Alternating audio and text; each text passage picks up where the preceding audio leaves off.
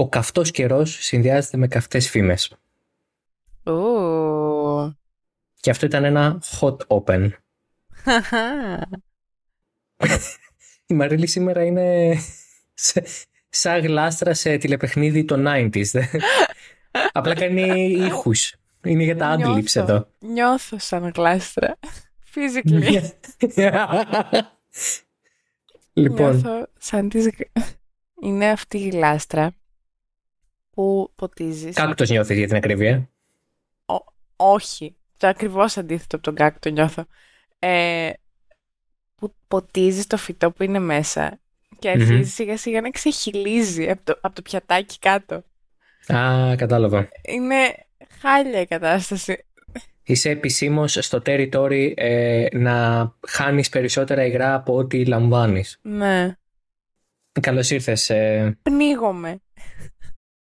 Κοιτάξτε να δείτε, θα, δω- θα δώσετε μια, θα δείξετε μια επίοικια, να ακούσετε παγάκια και καλαμάκι Ναι. κάπου πίσω.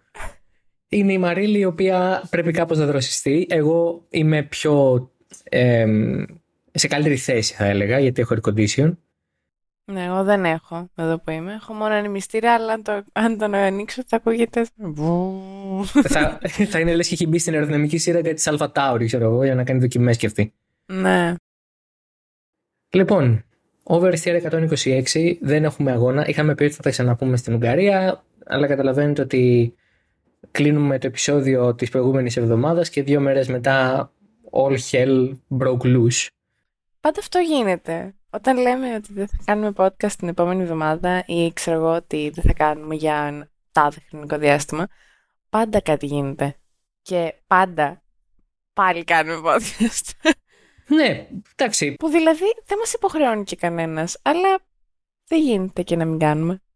κοίταξε να δεις. Ε, η ελεύθερη βούληση είναι πράγματι κάτι πολύ ισχυρό. Αλλά από την άλλη, αν βασιστούμε μόνο σε αυτήν, γιατί να ξυπνήσεις το πρωί να δουλέψεις; δηλαδή, κάποιες φορές είναι και Οκ. το χρέος, ρε παιδί μου, κατάλαβες. Είναι και το. Χρέος. Έχω το χρέο. Ε, βέβαια είναι χρέος. Το podcasting είναι χρέος. Είναι Λειτουργήμα. χρέος προς την πατρίδα. πατρίδα. Δηλαδή είναι οι πυροσβέστες, οι γιατροί, ε, ξέρω εγώ, το, το προσωπικό, ας πούμε, το, το first, ε, Responders. οι first responders, ναι, Ναι. οι διασώστες και οι podcasters. Ναι, ναι. Δηλαδή είμαστε σε αυτό το territory, ρε παιδί μου. Όχι δημοσιογράφοι συνολικά, δηλαδή και αυτοί που κάνουν podcast, ξέρω εγώ, Α, οι γυναίκες είναι χάλια και top G's και τέτοια, και αυτοί είναι πολύ σημαντικοί στην κοινωνία μας. Όχι. Όχι, έτσι κάνουμε πλάκα. Κάνω, κάνω πλάκα. Αν μας ακούει κάποιος και είναι top G εκεί έξω, ας σταματήσει να ακούει. Του το λέω δηλαδή εγώ τώρα, ντρέτα, προτιμώ να μην με ακούει. Άντε, με, όχι με τον Τρέτα. όχι πάλι. Έχουμε πει ότι η ντρέτα δεν είναι αντρικά, είναι, Ναι, είναι δεν μ' λατινογενής αρέσει λέξη. Όμως, δεν μου αρέσει η λέξη. Τέλος πάντων. Δεν Ε, είπα αντρικιά. Αντρικά. Παντελονάτα. Πατσεουίου. Εω, εω, damn it. Ε, ναι, όντως, αν υπάρχει κάποιος που μας ακούει και είναι ε, Andrew Tate supporter, ας φύγει. ναι, ναι. Α κλείσει τώρα, ναι. και, αν, και αν subscribe αν γίνεται. Ναι. Λοιπόν, ε, έχουμε ένα δεδομένο, ένα γεγονότο, να το χαρακτηρίζα, Ένα γεγονότο. το οποίο ντρέ το γεγονότο, πώς φάνηκε όλο αυτό. το οποίο το οποίο είναι προφανώς η επιστροφή του Ντάνιελ Ρικιάρντο στη Φόρμουλα 1 αντικαθιστώντας τον ε, Νίκ Τεφρίς ο οποίος ε, έκανε ακριβώς 10 αγώνες δηλαδή δεν έκανε δι- μονοψήφιο ρυθμό έκανε, εντάξει βασικά και 9 αγώνες θα έκανε φέτος είχε και έναν από πέρυσι οπότε 10 θα ήταν πάλι. Έχει κάνει λοιπόν 11 συνολικά Grand Prix στην καριέρα του 10 για την Αλφα Τάουρι και ένα εκείνο το μαγευτικό Grand Prix Ιταλίας Μαρίλη θυμάσαι που το είχαμε δει μαζί αυτό το Grand Prix Ιταλίας; Ναι, θυμάμαι και είχα πάθει σοκ. Και... με, με Νίκ Τεφρίς Ναι, ήμουν πάρα πολύ ενθουσιασμένη. Καλά πήγε αυτό.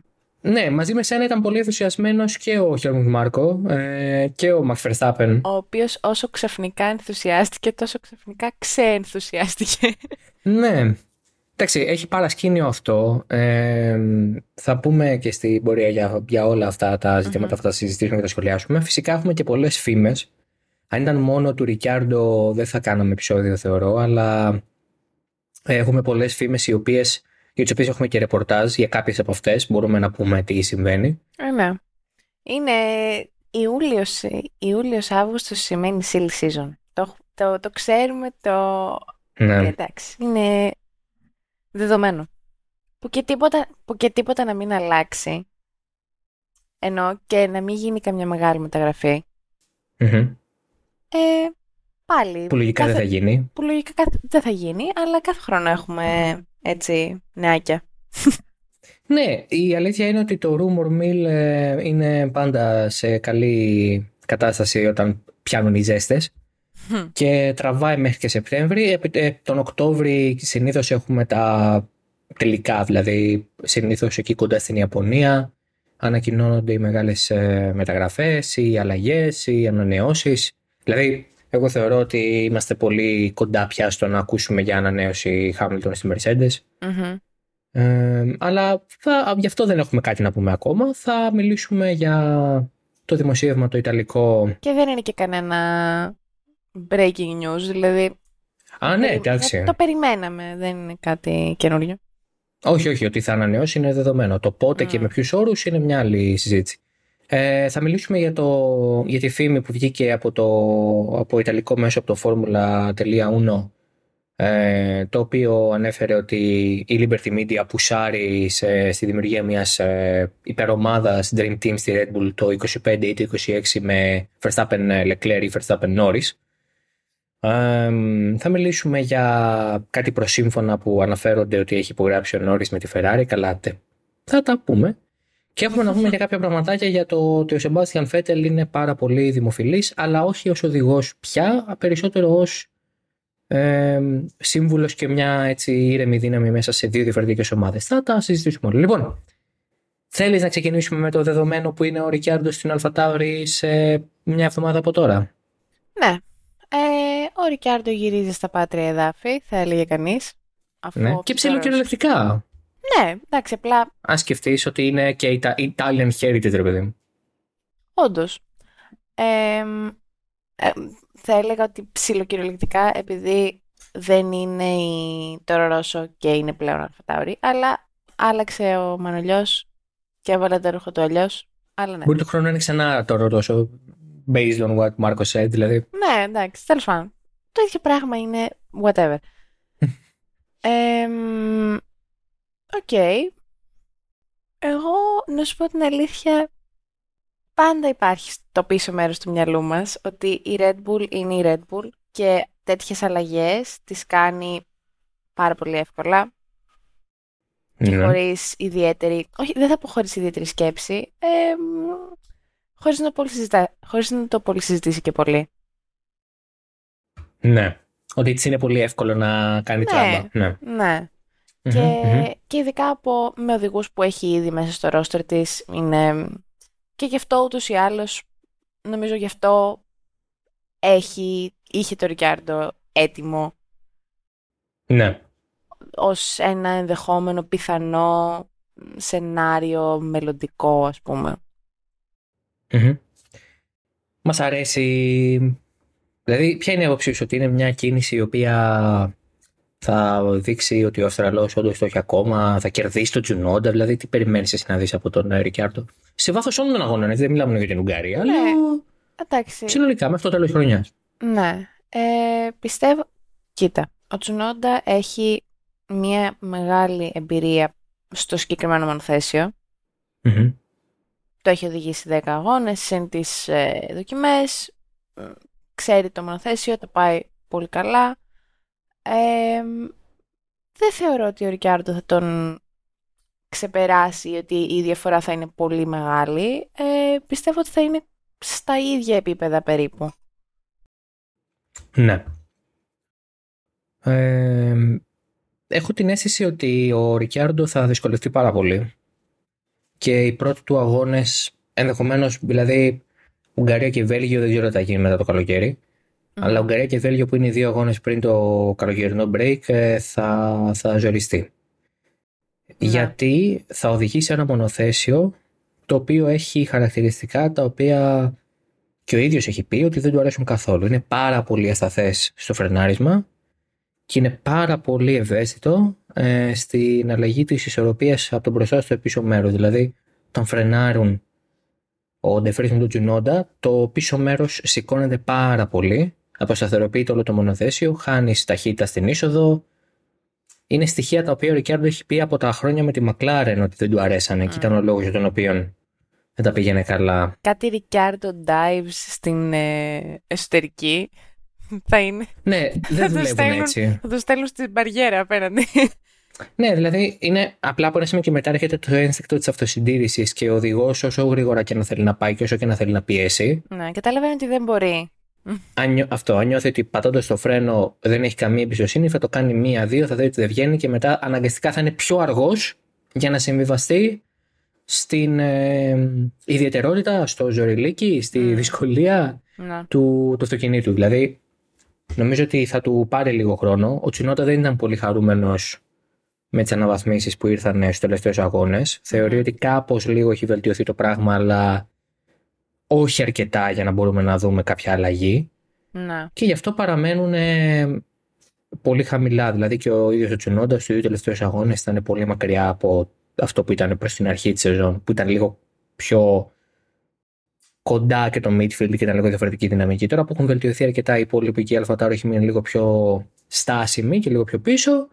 Εντάξει, είναι προφανές ότι και ο Ρικιάρδο δεν είναι κάποιος ε, θεός που μπορεί να πάει ένα αντικειμενικά κακό μονοθέσιο στη πέμπτη θέση, αλλά ε, θεωρώ ότι στην αρχή θα δυσκολευτεί. Αν θα χάσει όχι από τον Τζινόντα δεν το ξέρω. Ε, Ναι, κοίτα, ε, στην αρχή θα βγουν όλοι και θα λένε ότι «Α, καλά, ο Ρικιάρντο δεν το έχει, δεν μπορεί», ακριβώς επειδή θα χρειαστεί χρόνος να συνηθίσει το μονοθέσιο και να συνηθίσει αυτά τα quirks που έχει και τις ε, αστάθειες και γενικά τον τρόπο οδήγησης κλπ. κλπ, κλπ. Ε, αλλά πιστεύω ότι σε βάθος χρόνου, μέχρι το τέλος της χρονιάς δηλαδή, θα είναι περίπου στα ίδια επίπεδα με τον Τζουνόντα. Εγώ θα πω ε, ότι όταν έχεις ε, όταν, όταν ένας αθλητής ένας οποιοδήποτε αθλητής δεν μιλάω για το για, πιο, για, το, πιο, για το συγκεκριμένο άθλημα για τη Φόρμουλα 1 ή για το motorsport εν γέννη Μμμ. όταν ένας αθλητής α, για τον οποιοδήποτε λόγο μένει εκτός ενώ είναι σε παραγωγική ηλικία μένει εκτός για ένα διάστημα ε, η επιστροφή του είναι πάντα όποιο ταλαντούχος και να είναι είναι πάντα δύσκολη και η διαφορά από τον σπουδαίο αθλητή ε, με τον καλό αθλητή ή με τον κακό αθλητή είναι το πόσο γρήγορα ξεπερνάς αυτή τη μεταβατική περίοδο που από την απραξία μπαίνεις ξανά στην ε, αγωνιστική δράση. Δηλαδή, για μένα ο Ρικιάρντο θα μπορέσει να αποδείξει ότι ε, αυτό που είδαμε σαν ε, potential από τον ίδιο τα προηγούμενα χρόνια και που κάπως χάθηκε με, τα, με τη διετία στη Μακλάρεν, με μοναδική φυσικά εξαίρεση την νίκη στη Μόντζα, Μμ. υπάρχει ακόμα μέσα του. Ότι όσο και χρόνο και να, ότι όσο και να δυσκολευτεί στην αρχή, δεν θα δυσκολευτεί για πολύ. Ναι. Ε, ε, ε, προσωπική μου εκτίμηση είναι ότι εάν ε, δεν τα πάει καλά στην Ουγγαρία και στο Βέλγιο, θα είναι απόλυτα λογικό. Δηλαδή δεν περιμένω οτιδήποτε καλύτερο από τη 15η, 16η θέση, για να το πω έτσι, για μένα θα είναι επιτυχία για τον Ριγκιάρντο σε αυτούς τους δύο αγώνες. Ναι. Καλά, Ε, ούτως ή άλλως και ο Τσουνόντα τα λέμε, λέμε ότι πάει καλά, αλλά και ο Τσουνόντα το ίδιο μονοθέσιο έχει. Δηλαδή, σε αυτές τις θέσεις παίζει. Το αν θα είναι 12ος ή το αν θα είναι 15ος δεν κάνει παίζει μεγάλο. λίγο ρόλο. Εντάξει, Όχι, παίζει, σε παίζει, τι παίζει. παίζει ρόλο; Ε, παίζει στο πώς σε αντιλαμβάνεται η ομάδα σου και πώς αντιλαμβάνεται ο οργανισμός στον οποίο βρίσκεσαι. Ο Ρικιάρδο αυτή τη στιγμή μαζί με τον Τζινόντα κάνουν και μια πρόβα κουστούμιου για το 24. Δηλαδή, ο Ντεφρή έχει φύγει από το κάδρο. Τελειώσαμε με τον Νικ Ντεφρή. Θα πάει ξανά πίσω και στη Mercedes, κλείσαμε. Ε, Ένας παράγοντας εκτός. Άρα, ποιοι παίζουν μπάλα αντικειμενικά για τη δεύτερη θέση στη Red Bull του χρόνου, ο Πέρες που την έχει και ο Ρικιάρδο με τον Τσουνόντα, που είναι οι μνηστήρες. Δηλαδή, αυτή τη στιγμή ο Τσουνόντα έχει κερδίσει πολλούς ψήφους, πολλές ψήφους εμπιστοσύνης από την πλευρά της Red Bull. Τον πιστεύουν Οκ. αρκετά. Mm, Εντάξει, ναι, οκ. Το ακούω. Γιατί, γιατί ε, Να, να το πω και αλλιώς. Δεν ξέρουν τι μονοθέσιο οδηγάει. Δεν είναι όσο παράλογοι και είναι κάποιες φορές, δεν είναι και παρανοϊκοί, δεν είναι χαζοί, δεν είναι αγνώμονες, ε, δεν είναι χθεσινού αγώνες. Βλέπουν ότι η Αλφα είναι εκεί που είναι. Άρα το να περιμένω τον Τζινόντα να είναι κάθε φορά στη δεκάδα ε, είναι αντικειμενικά παράλογο. Δεν βγάζει νόημα. Πρέπει να εγκαταλείψουν τρει-τέσσερι οδηγία ένα αγώνα για να μπορεί ο Τζινόντα να διεκδικεί δεκάδα. Ναι. Επομένως, βλέπουν τον Τζινόντα και τον κρίνουν με βάση αυτό που οδηγεί και λένε: Αν έρχεται 12ο με αυτό το μονοθέσιο, σκέψου λίγο να βελτιωθεί που θα είναι. Αυτό θέλουν να δουν τώρα από τον Ρικιάρντο. Εάν μπορεί, έχοντας ως προηγούμενο την εμπειρία του και το στάτου του, ένας 8 φορές νικητής είναι έτσι. Δηλαδή, ε, αν χάσει από τον Τζινόντα, εγώ δεν μπορώ να τον δικαιολογήσω. Συγγνώμη. Δηλαδή, εγώ δεν μπορώ να πω ότι ο Τζινόντα έχει εμπειρία στο μονοθέσιο. Ο άλλος είναι 8 φορές νικητής. Τι λέμε τώρα; Σε κάποια φάση κέρδιζε τον Max Verstappen. Δηλαδή, να, να μπούμε σε μια λογική. Εγώ του δίνω του Ρικιάρντο το, το χρόνο. Θεωρώ ότι πρέπει να του δώσουμε όλη το χρόνο να προσαρμοστεί, αλλά όχι απεριόριστα. Mm-hmm. Όχι. Ε, ας πάρει όλη τη μισή σεζόν μου, ρε το παιδί. Δεν πάει έτσι. Γιατί αυτή τη στιγμή ο Ρικιάρντο ε, έκανε φοβερό buzz για να βρεθεί ξανά στο grid. Πρέπει να αποδείξει ότι το αξίζει. Ναι. Εκεί θα δείξει το ποιόν του σαν, σαν αθλητής, σαν οδηγός. Σαν αθλητής. Σαν οδηγός ξέρουμε τι μπορεί να κάνει. Σαν αθλητής. Σαν άνθρωπος που μπαίνει να αγωνιστεί.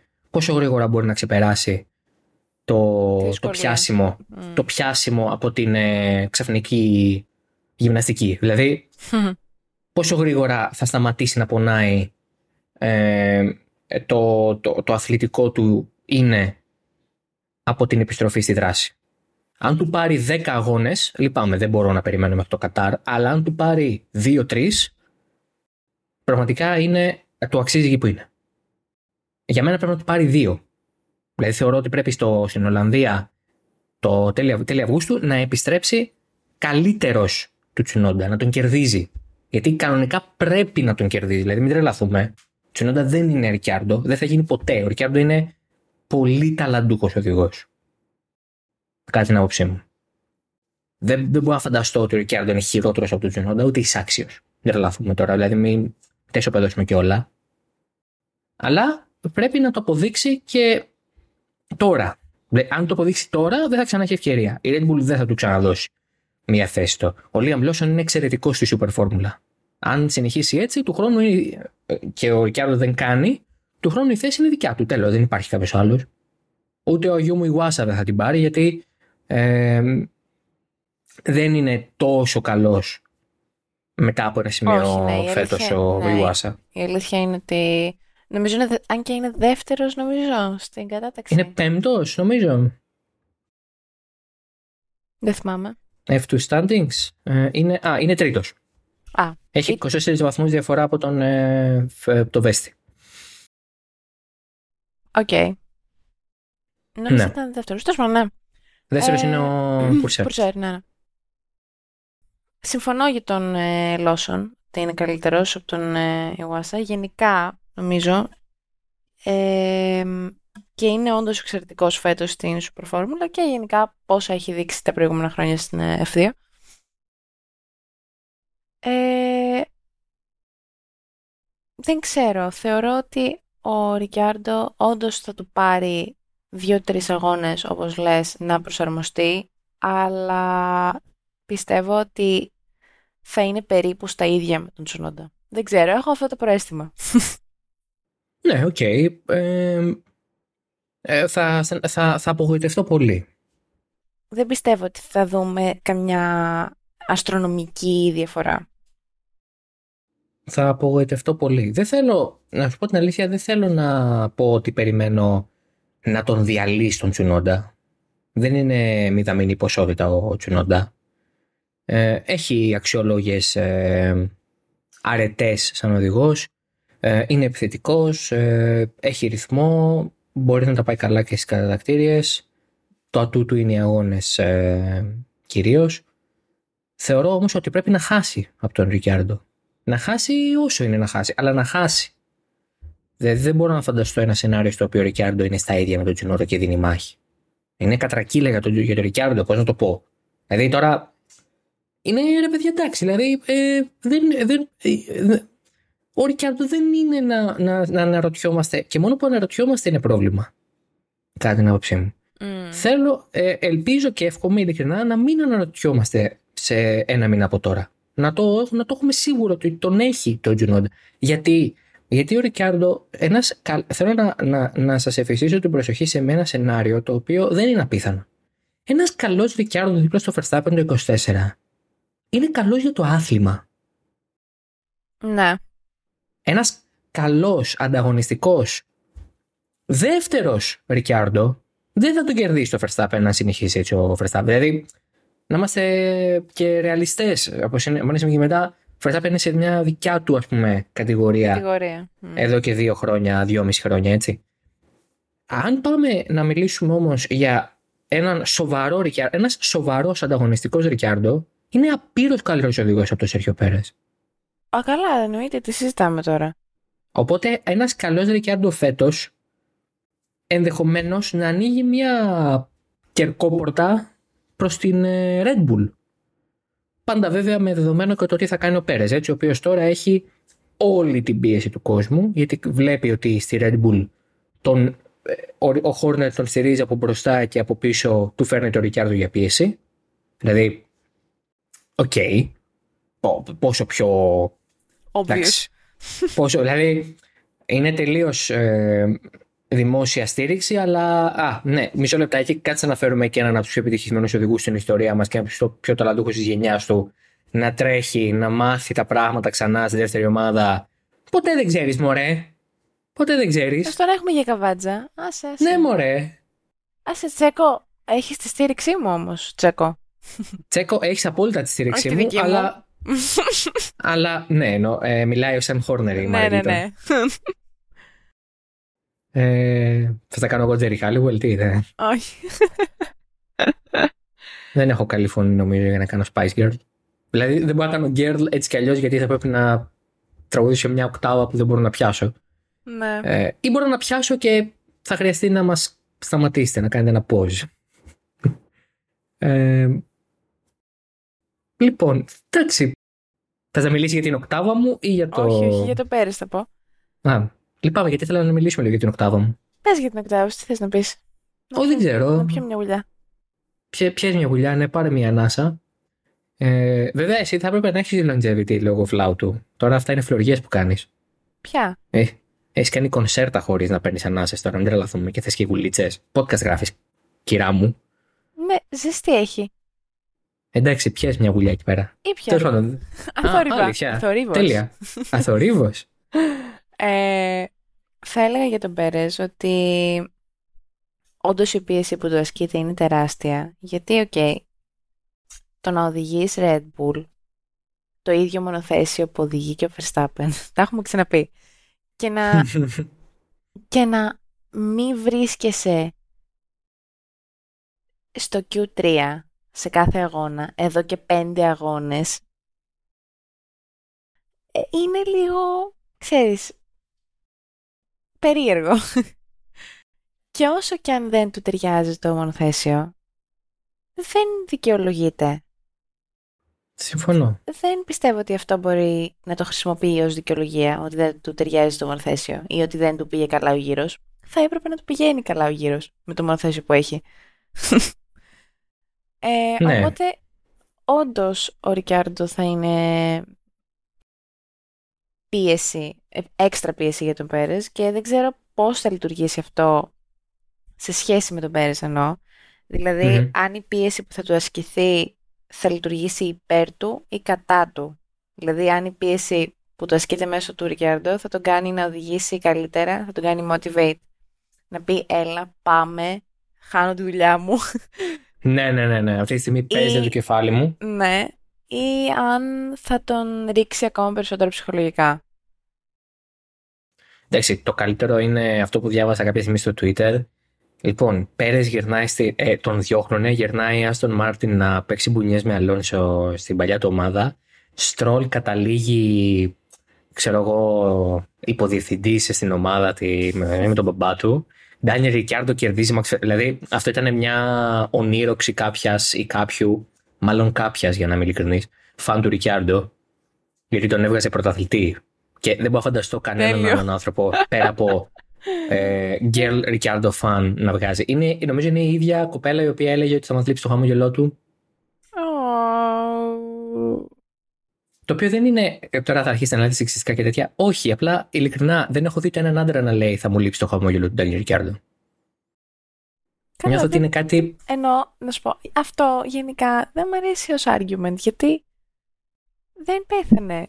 Μπορείτε να τον ακολουθείτε Α, στο ναι, όντως. Instagram. Α, πέραν τούτου. Ναι, δηλαδή δεν Ναι. είναι ότι πεθαίνει κιόλας. Χτύπα ξύλο. Ή ότι σταμάτησε να χαμογελάει στο Instagram, ξέρω εγώ. Ναι, λίγο σταμάτησε βέβαια, η αλήθεια είναι. Γιατί; Όχι, καθόλου. Μου, μου βγάλε αυτό το vibe. Όχι, δεν τον παρακολουθώ πολύ. Όχι Βέβαια, βέβαια. εγώ δεν θα σταμάταγα να, ε, θα σου πω την αλήθεια, δεν θα σταμάταγα να χαμογελάω εάν ε, έπαιρνα 21 εκατομμύρια για να κάθομαι. Δηλαδή, θα Ναι. ένιωθα πολύ χαλαρά με τον εαυτό μου. ρε παιδί. Θα ήμουν αρκετά χαμογελαστός. ναι, η αλήθεια είναι ότι θα, δεν είναι ότι θα μου πολύ έσπαγε τα νεύρα. Εντάξει. Δεν ξέρω, είδες η συνέντευξη που έδωσε στον ε, Μπαρέτο, στον Λόρενς Μπαρέτο; Ε, όχι όλοι. Τι, πες μου. Σε κάποια φάση που τον ρώτησε ο Μπαρέτο που άρχισες να νιώθεις ότι θες να γυρίσεις το grid και είχε πάει στο Super Bowl το Φλεβάρι. Ε, και είδε έτσι πάλι ένα event ε, αθλητικό από κοντά και είδε τον κόσμο και είδε τον ανταγωνισμό των παικτών ε, στο, στο χορτάρι και του έτσι του γεννήθηκε πάλι αυτή η δίψα να, να, να αγωνιστεί και να παλέψει στο δικό του άθλημα.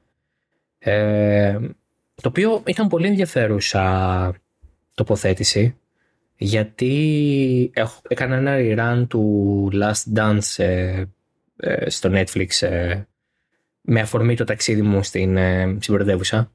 Τύπου είδα, είδα, το μισό, είδα το μισό, τα πρώτα πέντε επεισόδια τα είδα στο πήγαινε και τα άλλα πέντε στο έλα. Ναι.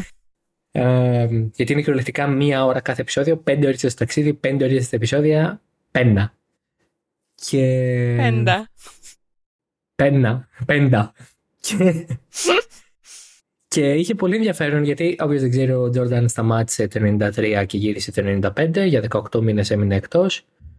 Και, και ο Τζόρνταν είχε μια αντίστοιχη έτσι, εμπειρία που τον έκανε να γυρίσει. Ε, πήγε σε προπόνηση των Bulls σαν καλεσμένος και τους είδε που κάνανε scrimmages και sets και ξέρεις, προπόνηση και τα λοιπά, ανταγωνιστικά 5 εναντίον 5 και του γεννήθηκε αυτή η δίψα πάλι να παίξει μπάσκετ. Οπότε έχει ενδιαφέρον ότι του τριγκάρι, του, στο Ρικιάρντο τριγκαρίστηκε όλο αυτό από ένα τελείως διαφορετικό άθλημα. Ναι. Απλά τριγκαρίστηκε γιατί του θύμισε το πώς είναι ο ίδιος να βρίσκεται κάτω από πίεση και άγχος και ανταγωνιστικό. Δηλαδή, πώς τρέφονται αυτοί οι άνθρωποι από αυτό, ρε παιδί μου. Έχει πολύ ενδιαφέρον να το Ναι. σκεφτείς. Ε, ναι, δεν ξέρω. Θεωρώ ότι θα κάνει καλ, ικανοποιητικό comeback. Εντάξει. Η ιστορία θα το πει αυτό. Yes, it is. Πώς φάνηκε αυτό; Πολύ καλό. Το, η ιστορία θα μιλήσει. Η ιστορία θα μιλήσει indeed. Α, να πούμε και δύο παρασκηνιακά. Ε, το έγραψε και το ESPN. Να πούμε τι γίνεται. Καταρχάς, εγώ έχω το ρεπορτάζ το πρωί. Το πρωί, παιδιά, δηλαδή, για να καταλάβουμε πόσο γρήγορα γίνανε όλα.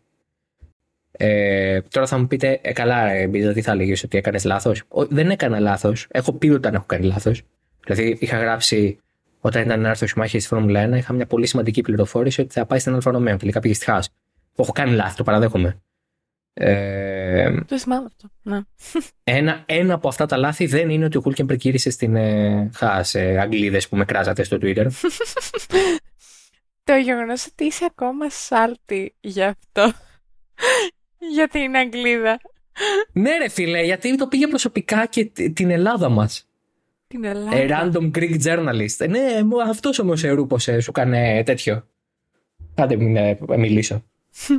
Μη γίνει explicit. Μη γίνει Μη γίνει explicit το explicit. επεισόδιο. Άντε. Μία λέξη θα πω. Ούπα. Τίποτε άλλο. Ξέρετε τι εννοώ. Ούπα. Ούπα. Πάω και σουρωτήρι, αν θέλετε. Δεν είναι explicit. Κανένα από τα δύο. Το ένα είναι εργαλείο, ε, βο- μάλλον όχι εργαλείο, είναι, σε βοηθάει να κάνεις, ε, να βιδώνεις πράγματα σε τείχους και το άλλο είναι μαγειρικό σκεύος. Βεβαίως. Ε, αυτό που έγινε Τετάρτη, βασικά αυτό που έγινε από Τρίτη βράδυ, είναι ότι είχα μια επαφή που ε, με διαβεβαίωνε και διασταυρωμένα ότι η υπόθεση Ρικιάρτο Αλφα Τάουρι πράγματι παίζει πάρα πολύ δυνατά, ε, αλλά παίζει αρκετά για το καλοκαίρι. Δηλαδή είναι κάτι που θα αξιολογήσουν το τεστ του Ρικιάρντο την Τετάρτη και μετά το καλοκαιρινό break πιθανότατα θα φύγει ο Ντεφρί για να πάει ο Ρικιάρντο. Και είναι τόσο καλός. Ε, ε, ε, γράφω το κείμενο στο Current Driver το πρωί της Τετάρτης, μπαίνει γύρω στις 12. Είναι εν εξελίξει το τεστ. Έχει ξεκινήσει από τις 8-9 Αγγλίας, δηλαδή 10-11 Ελλάδες. Είναι εν εξελίξει το τεστ. Και με το που ανεβάζω το κείμενο, δύο ώρες μετά, η Red Bull έχει πάρει ήδη την απόφασή της. Και κάνει την τράμπα. Ήταν τόσο καλός, λένε, ο Ρικιάρντο στο τεστ, πέρα από το ότι βγήκε ο χρόνος και με αυτό το χρόνο θα ήταν στο, στην πρώτη σειρά, στο, στις κατατακτήριες στον αγώνα. Δεν το, αυτό μου φαίνεται τελείως χαζός σαν σκέψη, γιατί είναι άλλες συνθήκες, άλλα ελαστικά, καμία σχέση. Αλλά πέρα από το χρόνο που είδαμε κι εμείς, αυτοί είδανε τόσο καλά πράγματα το Ρικιάρντο, που δεν μπορούσαν να περιμένουν. Θέλανε να τον βάλουν τώρα, τώρα, τώρα στο, στην Αλφατάουρη. Όχι να το συζητήσουμε, να δούμε τι θα κάνει ο Νίκ μέχρι το τέλος του καλοκαιριού και εδώ. Τώρα, γεια σου, ε, Νίκ Τεφρή, ευχαριστούμε πολύ. Να σαν κι άλλος. Να, να, τα πάμε. Και εκεί έγινε το απόλυτο πέτεινε, που το έγραψε το ESPN ε, πρώτο τι έγινε αυτό το πέτεινε, ότι η οικογένεια Ντεφρή το λικάρει σε όποιον Ολλανδό δημοσιογράφο ε, ασχολείται με τη Φόρμουλα 1. Και οι Ολλανδοί δημοσιογράφοι Άλλο που δεν θέλουν να έχουν αποκλειστικότητα. τι, βούτυρο στο ο... Δηλαδή, να σας πω την αλήθεια, και εγώ, αν είχαμε έναν Έλληνο οδηγό και τον απολύανε ή τον προσλαμβάνανε και με το έστελνε πρώτο, όχι φωτόγραφα, θα το είχα μεταφράσει σε όλες τις διαλέκτου τη γης. δηλαδή, να είμαστε ακριβείς τώρα, έτσι. Δεν φταίνει οι δημοσιογράφοι που το δώσανε, γιατί δεν κάνανε κάτι ανήθικο ούτε ή παράνομο. Ούτε, ναι, ναι, δεν σπάσανε κάποιο εμπάργκο. Δεν μας ήρθε email που έλεγε for release τάδε ώρα. Να σας πω δηλαδή πώς έγινε η κατάσταση, έτσι. Διότι το email που μας ήρθε με την επικίσιμη επικοινωνία ήρθε 6 παρά 20, περίπου μια μισή ώρα αφού είχε λικαριστεί το όλο θέμα και ήταν μία κουτσουλίτσα. Αυτά τα mail συνήθως είναι τεράστια. Ναι, γράφουνε ε, οι δηλώσεις από τον οδηγό που φεύγει, δηλώσεις από τον οδηγό που έρχεται, δηλώσεις από τον ε, Διευθυντή, δηλώσει από τον Μάρκο, CEO, δηλώσει από τον Χόρνερ. Από τον. Ε... Δεν έχει. Ναι, ναι, ναι. από τον αρχιμηχανικό, από τον βοηθό του αρχιμηχανικού. από αυτόν που φέρνει τους καφέδες. Αυτό δηλαδή. ναι. θέλω να πω ότι αυτά τα mail συνήθως έχουν ένα backstory. Ο Ντάνι Ρικιάρντο έχει αγωνιστεί για μας στο παρελθόν με αυτά τα αποτελέσματα. Δηλαδή είναι ένα, ένα πολύ πλούσιο ε, press release, ένα δελτίο τύπου έτσι, με όλες τις πληροφορίες που χρειάζεσαι. Και αυτό φάνηκε και στα... Δηλαδή ότι δεν ανέβασαν ποτέ ότι ευχαριστούμε τον Νίκ Δεβρίς και λοιπά. Είπαν απλά κατευθείαν ναι. ότι ο Ρικιάρντο θα οδηγήσει για μας από την Ουγγαρία και μετά, χωρίς ούτε μισή αναφορά Τίποτα, στο όνομα. Σας, τέλος. Ναι, ναι, ναι, ναι, ναι. Χωρίς καμιά αναφορά στο όνομα του Ντεβρίς. Το οποίο έχει ξεσπάσει πόλεμος γι' αυτό στο ίντερνετ. Κάποιοι λένε, εγώ με τις άποψεις ότι θα μπορούσε να γραφτεί ένα ποστάκι Ευχαριστούμε, Ευχαριστούμε για τις ναι. Ε, αναμνήσεις ξέρω εγώ. Ε, κάποιοι άλλοι λένε εντάξει, δεν έγινε κάτι, 10 αγώνε έτρεξε, δεν πέτυχε, γεια σας. Εγώ θεωρώ ότι ένα ποστάκι θα μπορούσε out of ε, κέρδεση, ε, από ευγένεια, δεν ναι, ξέρω, να γραφτεί. Δεν είναι. Να σου πω κάτι. Δεν είναι ρομπότ ο άνθρωπος όμως, αυτός. είναι κάπως άνθρωπος, ενώ θα... Ναι. Ό,τι και να έκανε μέσα στη χρονιά, ένα αποχαιρετιστήριο έτσι μόνο και για την εικόνα του άξιζε.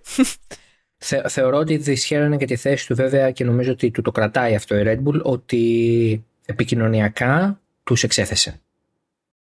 Και αυτό δεν έχει δίκιο να το κάνει. Δηλαδή, ο δημοσιογράφος που έχει την πληροφορία τη δίνει. Θεωρώ ότι η οικογένεια Αντιφρής δεν έπρεπε να το δώσει.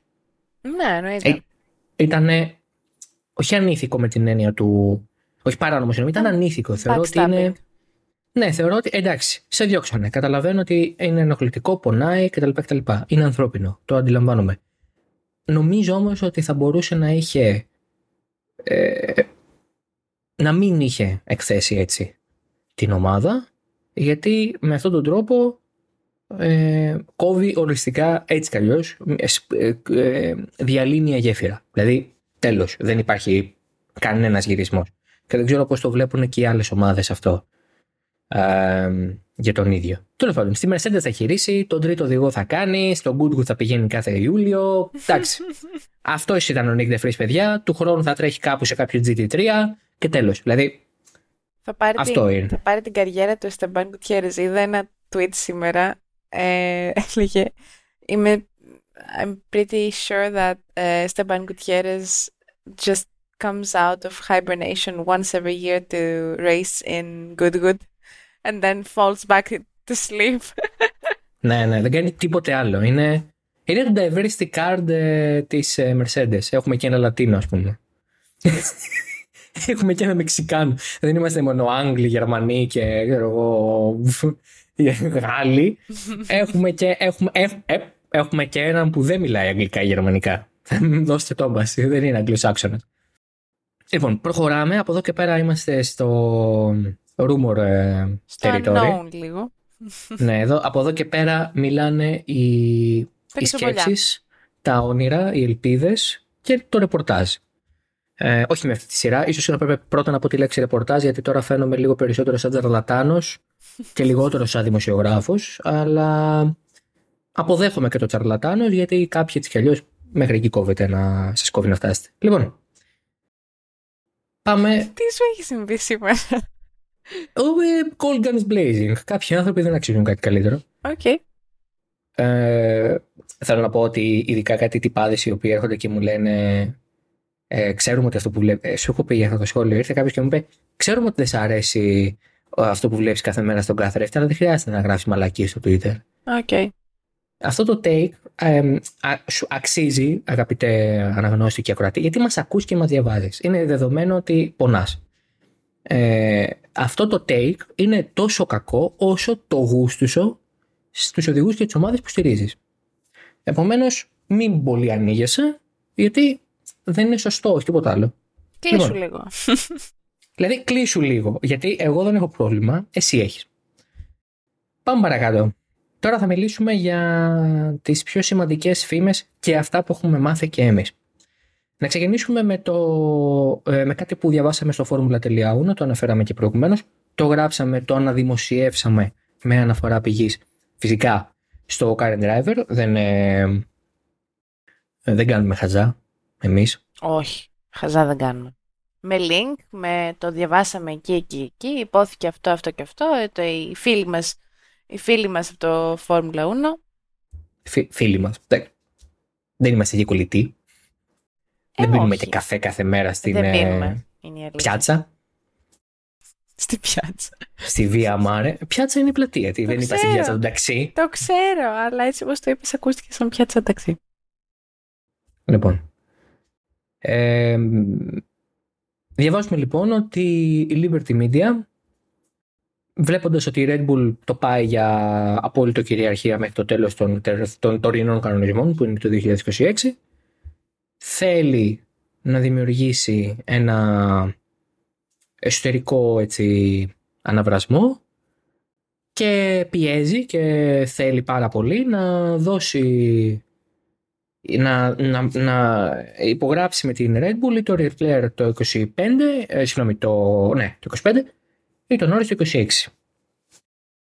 Ε, αυτό είναι κάτι το οποίο ε, δεν με ξάφνιασε σαν λογική διότι θυμίζω ότι η επιστροφή Αλόνσο έγινε μετά από προσπάθεια της Liberty Media να αναζωπηρώσει το ενδιαφέρον για το σπορ φέρνοντας πίσω έναν αντικειμενικά πολύ δημοφιλή πέρα από ταλαντούχο και τα λοιπά οδηγό έτσι. Ε, και μάλιστα προσφέρθηκε να πληρώσει και ένα, μέλος του, ένα μέρος του συμβολέου του στην Alpine. Ε, οπότε δεν είναι πρωτοφανές. Αλλά δεν είναι πρωτοφανές και στον αθλητισμό. Ε, θα κάνουμε πάλι reference, θα κάνω, να είμαι δίκαιος, δεν, δεν με μπλέκω τη μαρίλη σε αυτό. Θα κάνω reference πάλι λίγο NBA ε, δεν είναι λίγες φορές που το NBA και τα παλαιότερα χρόνια κυρίως και τώρα πια μπαίνει στη μέση και προσπαθεί να κάνει τα πράγματα λίγο πιο ενδιαφέροντα πουσάροντας κινήσεις και μεταγραφές. Επομένως, και κάνοντας και τον παραλληλισμό με το αμερικάνικο σπορ του NBA, δηλαδή αμερικάνικη λίγα, αμερικάνικη Liberty Media, ε, δεν με ξαφνιάζει. Το Verstappen Leclerc και Verstappen Norris, βέβαια, Μαρίλη, και θέλω την άποψή σου, ακούγεται λίγο σαν ε, ticking bomb, δηλαδή δύο αλφα drivers, δύο οδηγοί που θέλουν να έχουν την απόλυτη κυριαρχία όπου και να είναι, να υπάρξουν μαζί. Είναι λίγο, θα λέγει κανείς, ε, συνταγή για μπαρούτι, που βέβαια αυτό θέλει η Liberty, αλλά θέλω να πω ότι ναι, κάπως έτσι θα πάει. Ε, μου φαίνεται σαν ε, συνταγή Mercedes Hamilton Rosberg η φάση. Πολύ, ναι, συμφωνώ. Πάρα πολύ εκρηκτικός συνδυασμός. Mm-hmm, Ε, δεν ξέρω κατά πόσο μπορεί να γίνει αυτό και κατά πόσο θα δουλέψει. Γιατί αναγκαστικά κάποιος θα πρέπει να συμβιβαστεί ότι θα είναι δεύτερος οδηγός. Ναι, ή θα γίνει αυτό που θέλει η Liberty και θα είναι και οι δύο πρώτοι οδηγοί και στη Red Bull να κουρεύεται. Βέβαια, ποιο είναι το όφελος αυτό για τη Red Bull, ε, το οποίο με κάνει να σκέφτομαι ακόμα πιο σκοτεινά και ίσως να πρόκειται για κάποιο χρηματικό έτσι, reimbursement. Scandalous. Ναι, δηλαδή αν υποθέσουμε ότι όλο αυτό ισχύει, ρε παιδί μου, και το ρεπορτάζ που έχουν οι Ιταλοί στέκει, εγώ δεν μπορώ να το επιβεβαιώσω, ε, τότε ε, μιλάμε για μια κίνηση η οποία από την πλευρά της Red Bull κάτι πρέπει να πάρει. Ναι. Κάπως πρέπει να αποζημιωθεί για την ψυχική οδύνη, ας πούμε, του Christian Horner, ξέρω εγώ. Κάποια σκέψη; Ε, ναι, δεν ξέρω τι να σκεφτώ. Όντως θα μπορούσε αυτό να συμβεί, αλλά να φτάσει τόσο μακριά. Να φτάσει, δεν ξέρω. Καλά, έχουμε δει κι άλλα κι άλλα. Έχουμε δει κρυφή συμφωνία με τη Ferrari για να μην τους, Α, ναι, ξε... αυτό να θα μην τους είναι. εκθέσει. Ναι, Δηλαδή, ναι. Θέλω να πω ότι αν είναι να θες να κάνεις μια σκιώδη κίνηση, the name of the game is F1. Δηλαδή, από όλα τα σπορ, από όλες τις διοργανώσεις αθλητικές στον πλανήτη, η Φόρμουλα 1 και τα σκάνδαλά της είναι έχουν είναι μια άλλη, ένας ζενεσεκουά διαφορετικό, δηλαδή μια, ας πούμε, μια άβρα, δηλαδή τώρα Spygate, πού έχετε δει Spygate, 100 εκατομμύρια αποζη- ε, αποζημίωση λέω, ε, πέναλτι, ποινή, πρόστιμο, πες το πώς θες. Αυτά είναι μόνο FIA και Φόρμουλα 1, δεν υπάρχουν αλλού αυτά. Άμα θέλετε να δείτε ίντριγκα και συμφωνίες κάτω από το τραπέζι, η Φόρμουλα 1 κάθε Κυριακή. Ψηλό όντως κάθε Κυριακή με το νέο πρωτάθλημα που έχουμε το 24. Όντως. Και τρία Σάββατα. Ναι, για τα οποία γράψαμε κείμενο. Α, βεβαίως, ναι, εδώ η κοπέλα. Εγώ, η κοπέλα. Γιατί, γιατί αυτά, εννοείται αυτά βγαίνουν όσο είσαι εσύ σε άδεια. Ναι, ναι. Ευτυχώς για εσάς τον Αύγουστο δεν βγαίνω. Ναι. Το Δεκέμβριο βγαίνω. Οχ, Πιθανώς. κατάλαβα. Οπότε το Δεκέμβριο Ναι. ενδεχομένως κάτι θα πάρει φωτιά, κάτι θα... στην τελευταία μου off season πριν πάω να υπηρετήσω τη μητέρα πατρίδα, ενδεχομένως ο Λιούι Χάμιλτον να πάει στη Ferrari. Θεωρώ ότι ίσως και να γίνει αυτό, να ξέρεις. Δηλαδή, όχι, δεν έχω ρεπορτάζ. Δεν έχω Ω, ρεπορτάζ. βεβαίως. Απλά λέω, απλά λέω, απλά λέω ότι είναι πολύ πιθανό να γίνει κάτι τόσο κουλό. Καλύτερα, θεωρείς. ναι. Τα σωστά. Ish. Yes. Μμ, Ish. Καλά. Ότι τέλος πάντων θα γκρεμιστούν φούρνοι. Θα γκρεμιστούν όντως. Indeed. Όχι, ελπίζω όχι όλα, γιατί από κάπου θέλω να παίρνω το κουρασανάκι μου ή το κουλουράκι μου. Το κορασανάκι σου. ή το κουλουράκι μου, είπα. Ή το κλουράκι σου. Γιατί έτσι; κουλουράκι, κουρασανάκι. Μα δεν κατάλαβα. Δεν δικαιούμαι εγώ να έχω κρουα, κρου, φου, κουρασανάκι και κουλουράκι. Ε, Μια χαρά. Εξαιρετικά. Το είπα πολύ, το είπα πολύ γλυκούλικα, θεωρείς; Όχι. Ήμουν πολύ soft. Πώς θα το Όχι. πω, το κουρασάν μου Το κρουασάν μου. και το κουλούρι μου. κουλούρι Ε, ήταν, μου. ναι, το μπιφτέκι μου βγάζει αυτό τώρα μετά, δεν ξέρω. Τέλος πάντων. Προχωράμε. Πάμε να πούμε κάτι το οποίο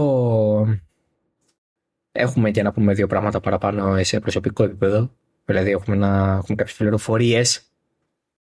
Ε, έχει να κάνει με τον Σεμπάστιαν Φέτελ. Ο άνθρωπος αυτός, ο οποίος είναι πλέον επισήμως ε, συνταξιούχος του ΟΓΑ με τις εμέλισσες. Όντως με τις εμέλισσες στον ΟΓΑ. Τέλεια.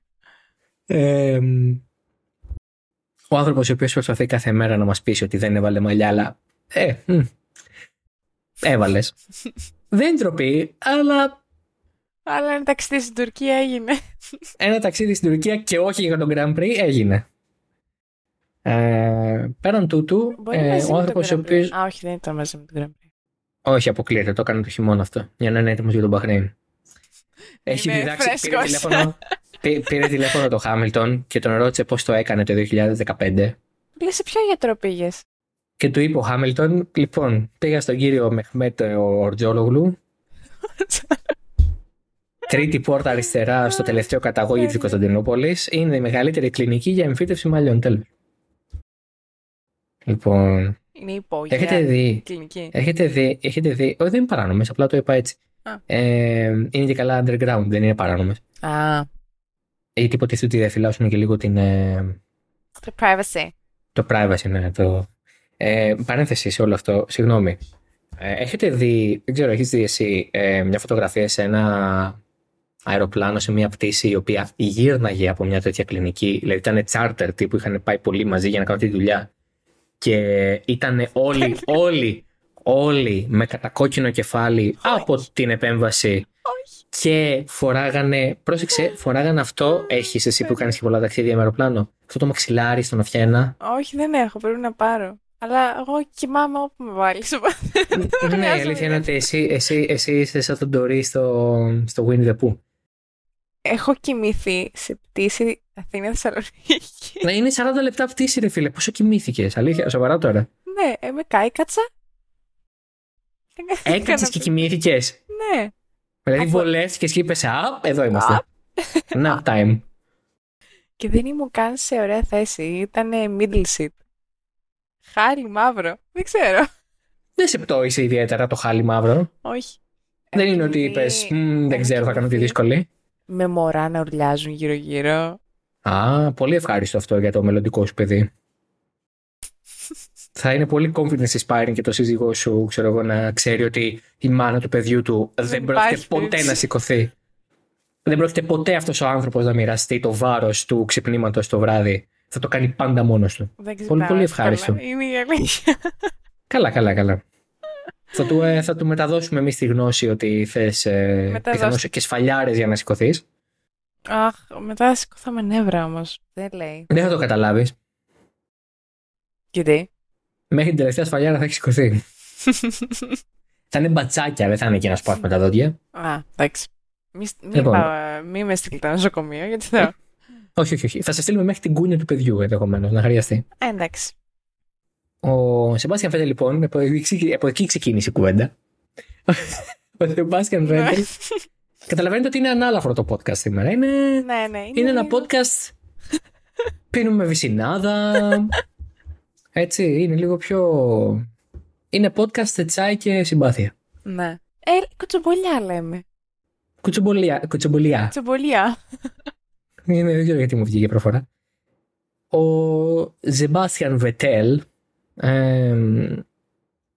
είναι ένας περιζήτητος άνθρωπος πλέον, αλλά όχι για τις οδηγικές του ε, υπηρεσίες. Αυτές τις έχει ε, περιορίσει στο να κάνει και μαγιά του. Ε, runs στο Goodwood ε, και σε άλλα σημεία με παλαιά μονοθέσια τα οποία δεν εκπέμπουν πλέον διοξείδιο του άνθρακα, γιατί μετατρέπει τους κινητήρες έτσι ώστε να παίρνουν βιοκαύσιμο. Συνθετικό καύσιμο, μάλλον δεν είμαι ακριβής.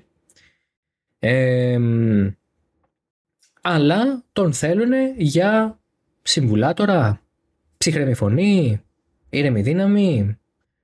Ο Βασέρ, ε, σύμφωνα με ρεπορτάζ που έχουμε, ε, μετά από τους πρώτους ε, δύο μήνες στην ομάδα, δηλαδή κάπου στα μέσα Φλεβάρι, επικοινώνησε με τον Φέτελ και και του πρότεινε μια θέση τύπου Νίκη Λάουντα. Δηλαδή, να εξηγήσουμε τι σημαίνει αυτό. Ένας άνθρωπος ο οποίος θα έχει ένα είδους αξίωμα μέσα στην ομάδα. Ο Νίκη Λάουντα, θυμίζω, ήταν ε, μη εκτελεστικός διευθυντής, που σημαίνει ότι είχε ψήφο στο ΔΣ, αλλά δεν ήταν επί της ουσίας ε, εισάξιος του το Wolf. Ε, διοικητικά εννοώ. Ε, να του δώσουν λοιπόν ένα τέτοιο ρόλο που θα συσπηρώσει την ομάδα, θα γίνει και ως πρώην μέλος της Ferrari θα γίνει και μια φωνή προς τους οδηγούς ενδεχομένως συμβουλών, ηρεμίας κτλ. κτλ. Θα είναι το πρόσωπο της Ferrari σε πολλά σημεία. Είναι πολύ συμπαθής έτσι, πια, έτσι κι αλλιώς πια ο Φέτελ και ε, πολύ αναγνωρίσιμος ε, και σε νεότερους φυσικά fans. Ε, δεν είμαι σε θέση όμως να γνωρίζω τι απάντησε ο Φέντελ. Πιθανολογώ ότι όπως έχουν εξελιχθεί τα πράγματα δεν δέχτηκε.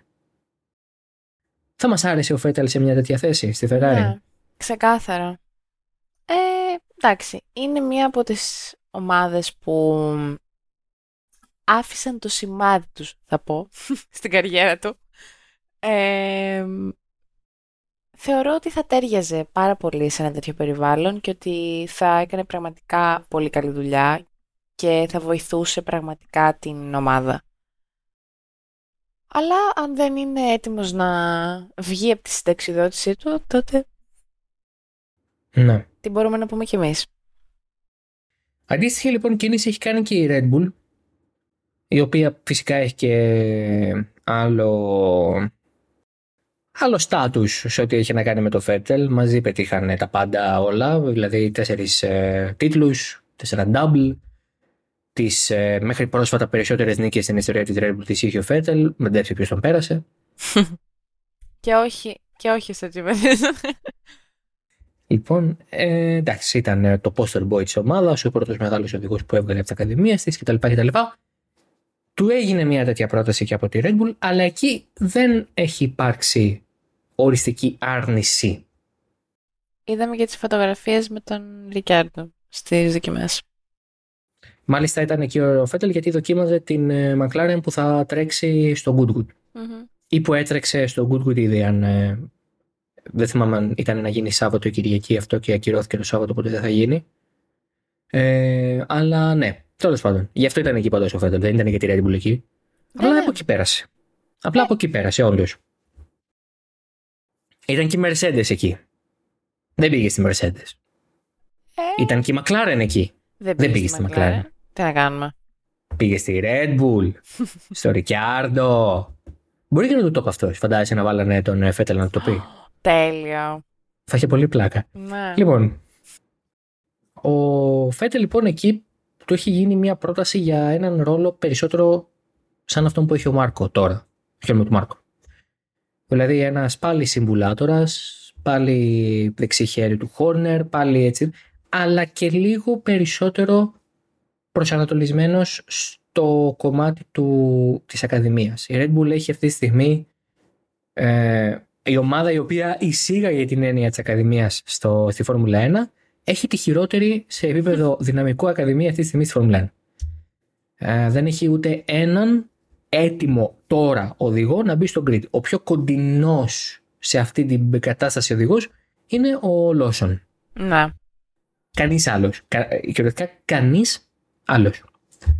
Ε, και θέλουν προφανώς να αναθερμάνουν την κατάσταση εκεί και η περίπτωση Φέτελ προκρίνεται και θεωρείται καλή από την πλευρά της μαμάς Red Bull καθώς με το θάνατο του Dietrich Mateschitz πέρυσι ε, που ήταν κολλητός αδερφικός φίλος του ε, Μάρκο οι νέοι CEOs επειδή είναι πολλοί, είναι τρεις δεν πολύ βλέπουν τον Μάρκο σαν φίλο τους. Αναμενόμενο, τους χωρίζουν και καμιά τριανταριά χρόνια στην καλύτερη. Και ο Μίτσλαφ ο CEO της Red Bull στα αθλητικά της δρόμενα πέρα δηλαδή από τη Φόρμουλα 1 και στο ποδόσφαιρο έχουν δύο ομάδες ε, θα ήθελε έναν άνθρωπο που θα μπορούσε να συνεννοηθεί λίγο καλύτερα. Όχι να τον χειρίζεται, δεν θα πάω σε εκεί, Ε, αλλά ο Χέλμουντ Μάρκο, όσο να πεις, δεν είναι ένας άνθρωπος που τον χειρίζεσαι, μάλλον το αντίθετο. Ναι. και, και δεν είναι και πολύ κοντά στη νέα διοίκηση αναμενόμενα. Ε, αυτό. Για τον ε, Φέτελ στη Red Bull, τι λέμε; Μας αρέσει περισσότερο από το Ferrari ε, Φέτελ; Ε, εξίσου μου αρέσει. Δεν με, δεν με ενοχλεί σε κάτι. Ε, απλά θεωρώ ότι στην ε, Red Bull θα φανεί ακόμα μεγαλύτερη, ακόμα περισσότερο η αλλαγή. Γιατί προφανώς θα έρθει να αντικαταστήσει, όπως καταλαβαίνω, θα έρθει να αντικαταστήσει τον ε, Μάρκο. Τον Μάρκο. Ωραία. Ο Μάρκο είναι ένας άνθρωπος που, το καταλαβαίνω, έχει μεγάλη εμπειρία στο motorsport, ε, είναι μέσα στα πράγματα πάρα πολλά χρόνια, αλλά είναι και πόσο χρονών; 80. 80. Κλεισμένα. Κλεισμένα. είναι και 80 χρονών κλεισμένα. Ανήκει σε μια άλλη εποχή. Okay. Αν μη τι άλλο. Αν μη τι άλλο, κάπως λίγο ναι. Δηλαδή, να το βάλουμε σε ένα context. Πρόλαβε να τρέξει με τον Γιώχεν Ριντ, ο οποίος είναι ο πρωταθλητής του 1970. Είναι κολλητός με τον Γιώχεν Ριντ. Τέλεια. Παρακάτω. Θεωρώ λοιπόν ότι οι απόψεις του και γενικά ο τρόπος που δρά, ε, όλη η φιλοσοφία του είναι κάπως outdated. Είναι, δεν είναι για το 2023, δεν είναι για τη Red Bull του σήμερα. Θεωρώ εγώ. Ναι, δεν διαφωνώ. Οπότε πιστεύω ότι η ματιά του Φέτελ που Οκ, δεν είναι 25 χρονών, αλλά δεν είναι και 80, για το Θεό. Είναι σε μια πολύ όρημη ηλικία των 35, 36, κάτι Ναι. τέτοιο. Είναι σε μια εξαιρετική ηλικία και νομίζω ότι οι απόψεις του και ο, ο τρόπος του και όλα θα φέρουν μια πολύ φρέσκια ματιά στη Red Bull και όντως θα μπορούσε να τους βοηθήσει να ε, ανασχεδιάσουν την Ακαδημία τους. Ε, παρένθεση, ο... πώς νιώθουμε που ο Lundgaard. Σ' αρέσει ο Lundgaard. Όχι. Α, όχι, ε. Έχει κάνει κάτι που δεν μας αρέσει. Ναι. Οκ. Πήρε pole τέλος πάντων στον Τόροντο. Ε, απλά νόμιζα, είχα την εντύπωση ότι της άρεσε ο Lundgaard. Όχι. Δεν ξέρω γιατί. Αχου, έπεσε ξαφνικά. Α, όχι. Ναι, μου αρέσει. Δεν θα ξαναμιλήσω για τον Christian Lundgaard. Τελείωσε. Αλλάζω θέμα. Με συγχωρείς. Δεν θα ξαναναφέρω ούτε τη Δανία καλά-καλά. Τέλος, δεν υπάρχει χώρα Δανία. Είναι Σουηδία, Νορβηγία, ε, Φινλανδία. Είναι creepy. Βόρεια από τη Γερμανία Όχι, είναι απλά. μία. Είναι απλά creepy. Είναι... Εντάξει, μην, ε, μην, ας μην ανοιχτούμε. Ναι, δεν θα ανοιχτώ γιατί δεν ξέρω... Τέλος πάντων. θα μου τα πεις μετά. Ναι, ναι. Όντως, Ναι. όντως. Δηλαδή, τώρα θέλω. Κουτσομπολίστικο θέλω. Ναι, ναι, ναι. Τέλεια. Τέλεια. θα σε πάρω με τηλέφωνο να κάνουμε κουσκουσάκια. θα βάλω κι εγώ βυσινάδα. λοιπόν, πάμε να βγάλουμε από τη μέση και μία άλλη έτσι φημούλα για την οποία έχουμε διάψευση, ξέρουμε ότι υπάρχει διάψευση δηλαδή από την πλευρά μας. Ε, έχει αναφερθεί ότι ο Λάντο Νόρις έχει ένα προσύμφωνο με τη Ferrari.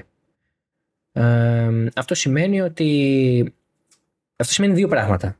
Ή ότι με την πρώτη ευκαιρία σπάει το συμβόλαιο με τη McLaren γιατί έχει κάποια δικλίδα και πηγαίνει στη Ferrari ή με το που τελειώσει το συμβόλαιο του με τη McLaren κλεισμένα πάει στην ε, Ferrari. Θυμίζω τελευταία φορά που είχαμε τέτοιου είδους προσύμφωνο το οποίο προχώρησε κιόλας.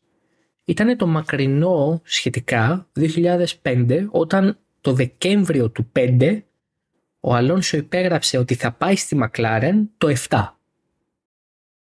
Οπότε αυτό όντως ήταν ένα προσύμφωνο που ήξερε ο Αλόνσο ότι το συμβόλαιο με τη Renault τελειώνει στις, ε, στο 2006. Το 2007 ξέρω ήδη, έχω υπογράψει ήδη ότι θα πάω στη McLaren. Και Βέβαια και το προσύμφωνο Piastri McLaren; δεν είναι προσύμφωνο αυτό. Δεν είχε προσύμφωνο τη McLaren; Εννοείς. Ε... όχι, δεν είχε προσύμφωνο. Α, τον Ιούλιο που υπέγραψε αυτό το. Ναι. Μμ, ναι, μμ. Ναι, βέβαια αυτό είναι λίγο πιο tricky γιατί το έκανε λίγο πίσω από την πλάτη της Αλπίν. Δεν είναι και πολύ σωστό. Κατάλαβες, δηλαδή είναι ότι Ε, ναι, δεν ξέρω. Ίσως να πιάνετε. Ναι, ναι, ναι, ναι. Ίσως να πιάνετε. Απλά ήταν λίγο πιο shady, θα έλεγα. Οπότε ναι, έχεις, έχεις δίκιο. Τεχ, ναι, τεχνικά έχεις δίκιο όντως. Έκανε προσύμφωνο με τη McLaren. Και πήγε τελικά στη McLaren. Γιατί θεωρητικά θα μπορούσα να πω και εγώ ότι έχει προσύμφωνο, είχε, είχε ήδη και ένα προσύμφωνο με την Alpine ότι άμα προκύψει θέση θα πάει αυτός. Ναι. Αλλά ναι, όπως ξέρουμε όλοι δεν έγινε αυτό. λοιπόν. ναι, δεν ισχύει αυτό, παιδιά. Αυτό δεν ισχύει. Θα σ' άρεσε όμως ο Νόρις στη Ferrari; Με το Leclerc. Όχι ιδιαίτερα. Όχι, ε, γιατί; Γιατί πάλι είναι το... Είναι το στυλ οδηγών που θέλουν να είναι πρώτοι οδηγοί. Δηλαδή, Μμμ. πάλι το ίδιο πράγμα θα είχαμε. Πάλι αυτό τον εκρηκτικό συνδυασμό θα είχαμε. Αλλά θα μου πεις ποιος δεν θέλει να είναι πρώτος οδηγός. Ε, ναι. η- Είναι κάποιοι όμως που είναι ok με το γεγονός να γνωρίζουν ότι είναι δεύτερη οδηγή. Δεν Ναι. ξέρω. Έτσι νιώθω. Ε, δεν θα μ' άρεσε, όχι. Δεν του ταιριάζει η Ferrari. Μμ, ναι. Εντάξει, θεωρώ ότι αμ, θα έχει ένα ενδιαφέρον να δεις ξαφνικά έναν άνθρωπο που έχει συνδέσει το όνομά του με τη McLaren σε αυτή την όχι πολύ μεγάλη σε διάρκεια καριέρα, αλλά ήταν και στις ακαδημίες της McLaren, δηλαδή δεν είναι και Ναι. μεταγραφή δύο ετών. Θα έχει ενδιαφέρον να το δεις ξαφνικά στη Ferrari, αλλά νομίζω ότι όντως θα προέκυπτε πάλι το ζήτημα που είπαμε ότι θα προέκυπτε και στο Verstappen Leclerc ή στο Verstappen Norris. Δύο αλφα drivers Μμ. δεν θα δεχθούν ποτέ να γίνουν co-alphas ή ο ένα θα γίνει αλφα και ο άλλο να γίνει beta. Beta. Thank you, that's, thank you very much, that's much better. Πολύ κακό το better που το κάνουν έτσι. Δεν μου αρέσει. Όλα τα και το Ναι. water. Ιω. Χάλια όλα. Χάλια, χάλια. Πόσα. Χάλια, χάλια όλα. Χάλια. όσο, πιο, όσο πιο Αγγλία, τόσο πιο σκατά είναι όλα. Τέλος πάντων. Ε, ε, ευχόμαστε πρόωρο αποκλεισμό, πα- πραγματικά το εύχομαι, στις ε, γυναίκες ε, τε- ποδοσφαι- του ποδοσφαίρου στην Αγγλία, έχει Τι σου παγκόσμιο φταίνε; ποδοσφαίρου. Γιατί; Να, να καταρακωθούν, να τελειώνουμε και με αυτό το γελίο σεναριάκι, να το πάρει η Βραζιλία να ησυχάσουμε, λοιπόν. ε, τι τώρα δεν είπα, όχι. Να το δείτε. Αν έχετε αντένα Plus και βολεύει, ε, κάποια μάτια είναι πρωινά. Αν έχετε χρόνο, πρωινά ενώ 10 το πρωί επειδή είναι Νέα Ζηλανδία ε, και Αυστραλία το Μουντιάλ γυναικών, να το δείτε. Έχει, το ποδόσφαιρο γυναικών έχει αναπτυχθεί πάρα πολύ. Μπορεί να έχετε μια εικόνα λάθος ή μια εικόνα του παλαιότερου καιρού που όντως ήταν ένα πολύ κακοπεγμένο και τακτικά και σε επίπεδο ικανότητων ποδόσφαιρο. Ήταν λίγο σαν να βλέπεις παιδιά να παίζουν. Δεν είναι και πολύ ευχάριστο. Αλλά πλέον μιλάμε για εξαιρετικές αθλήτριες και σε πολύ καλό επίπεδο και οι περισσότερες παίζουν και μπάλα σε μεγάλους συλλόγους Ευρώπης. Οπότε γενικά αξίζει. Δείτε, άμα σας αρέσει το ποδόσφαιρο και δεν κάνετε κάτι και έχετε διάθεση, δείτε. Και σε επανάληψη δείτε. Εδώ βλέπετε κάτι τελειωμένα τρίτης Αργεντινής για το στοίχημα. Μην δείτε και Μουντιάλ γυναικών. εντάξει, ε. Ε. Έλα, σας ξέρουμε. Θα- Έχουμε υπάρξει συμφοιτητές μαζί σας. Έλα τώρα. Έλα, Έλα σας τώρα. παρακαλώ. Τώρα. Σας πω, και εμείς δεν γεννηθήκαμε. Στην πιάτσα μα θα εμείς. Τώρα εννοώ όντως στην πιάτσα. Με τα ταξί. λοιπόν. Δεν έχουμε κάτι άλλο να πούμε. Όχι, νομίζω τα καλύψαμε. Τα καλύψαμε όλα. Τα σκεπάσαμε. Κάτι θες να κάνεις κάποιο σχόλιο κλείσιμο; Ε, ότι περιμένω με ανυπομονησία, θεωρώ, να δω Μμμ. τι θα κάνει ο Ρικιάρντο στην Ουγγαρία. Και ναι, αυτό. Μάλιστα. Πολύ καλά. Ε, εμείς θα σας αφήσουμε να τα ξαναπούμε σε μια εβδομάδα στην Ουγγαρία. Ε, στον πρώτο τελευταίο αγώνα πριν κλείσει το θερινό, πριν κλείσει το πρώτο κομμάτι της σεζόν. Α, είχαμε, δεν είχαμε. Ε, όλα τα Σαββατοκύριακα του Ιουλίου καλ- τα καλύψαμε. Αμέ, είδες, θα κα- έγινε hustle αυτός ο μήνας. Πάμε Ναι, για ναι. μεγάλα νούμερα. κάναμε, κάναμε grind. Ήμασταν στο grind, bro, στον όγκο. Χριστέ μου. Να, Πω, ας, πω. ασπράδια και κοτόπουλο, bro.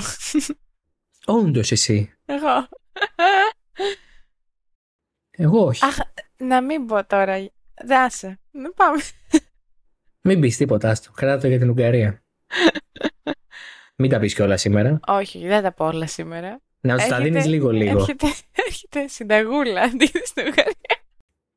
Αχού.